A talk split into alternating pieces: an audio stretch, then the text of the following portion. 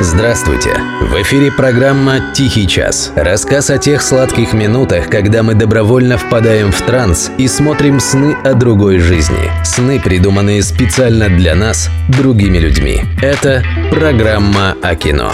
«Тихий час». Автор и ведущий Денис Иконников.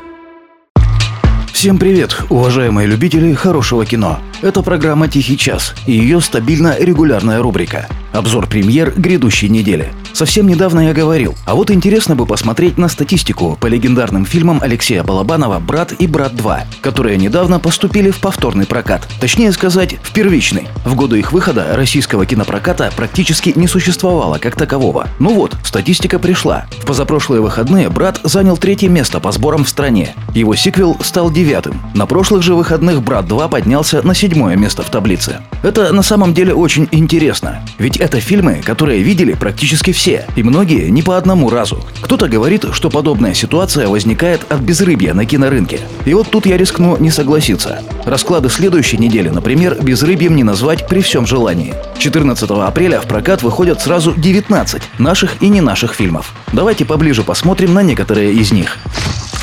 Российский триллер «Обратимая реальность» Дмитрия Константинова может похвастаться высоким рейтингом ожидания на кинопоиске – 96%. Чего же ждут все эти люди? Свести счеты с ненавистным боссом, побывать на самом романтичном свидании и пощекотать себе нервы экстримом. Все это возможно, причем без последствий, в популярных виртуальных приключениях от компании «Новая жизнь». Но однажды в яркие приключения пользователей начинают проникать их комплексы и страхи, превращая развлечения в параноидальный кошмар. Под подозрением группа антивиртов, которая стремится вернуть людей в реальный мир с подлинными эмоциями и впечатлениями. Кто сказал вспомнить все? А, это я сказал. Ну да, тема не новая. Но вон писатель Хорхе Борхес вообще утверждал, что во всей мировой литературе есть всего четыре сюжета.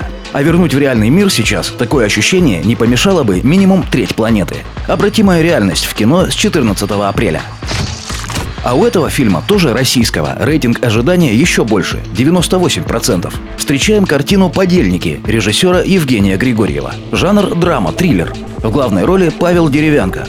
А что, не самый плохой киноартист, если попадает в нужные руки. Насколько хороши руки Евгения Григорьева, увидим на следующем сюжете. Молодой биатлонист Петя вместе с женой Настей возвращается в родное село, работать физруком. Их встречают суровая природа и суровые люди, живущие по законам тайги. По этим законам убийство за оскорбление – право сильного, а сильнее шамана Вити Людоеда, бывшего зэка, здесь никого нет. Петя становится свидетелем его кровавого преступления.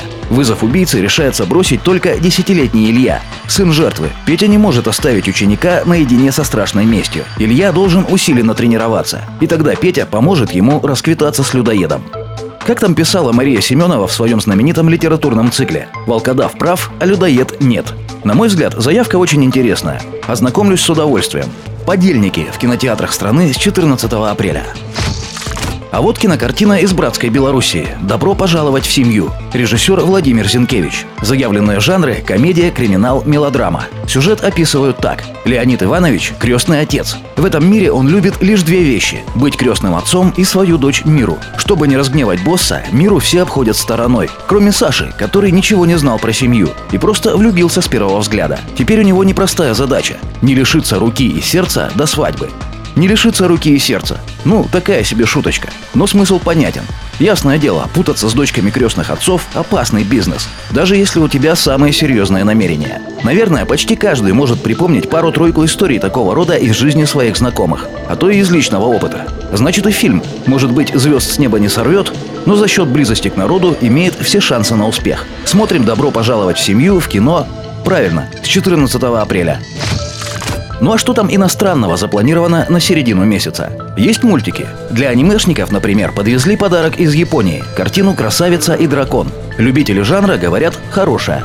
То время как китайцы представляют вниманию публики фэнтезийный 3D-мультфильм «Стражи терракоты». Опять же, видевшие говорят ничуть не хуже Диснея. Ну а я позволю себе обратить ваше внимание вот на что. Это снова ретроспективный показ. Ну, что делать? Люблю я шедевры прошлого. Они как хорошее вино, с годами только лучше. Особенно если речь идет о таких режиссерах, как Джим Джармуш. Это тот самый Джармуш, который когда-то снял «Мертвеца» с Джонни Деппом. На мой взгляд, один из лучших фильмов в истории кино в целом. Ну а на следующей неделе нам покажут фильм Джима Джармуша «Вне закона». Он вышел в 1986 году. Жанр – драма, комедия, криминал. Хотя в случае с этим режиссером это всегда очень относительное понятие. В камере луизианской тюрьмы встречаются трое. Зак – незадачливый радиодиджей, ввязавшийся в сомнительную аферу с угнанным ягуаром. Джек – мелкий сутенер, которого подставил конкурент. И Боб – едва говорящий по-английски, словно взявшийся из ниоткуда итальянец, убивший человека бильярдным шаром. Между ними завязывается странная дружба, и Боб предлагает устроить побег. Трех героев играют музыкант Том Уэйтс, Джон Лури и Роберто Бенини. И да, вне закона Джармуша действительно очень хорошее кино. В отличие от того, что называют этими словами наши прокатчики. Ну а у нас пока все. Слушайте «Тихий час», смотрите хорошие фильмы и наслаждайтесь уже настоящей весной. Не прощаемся, друзья.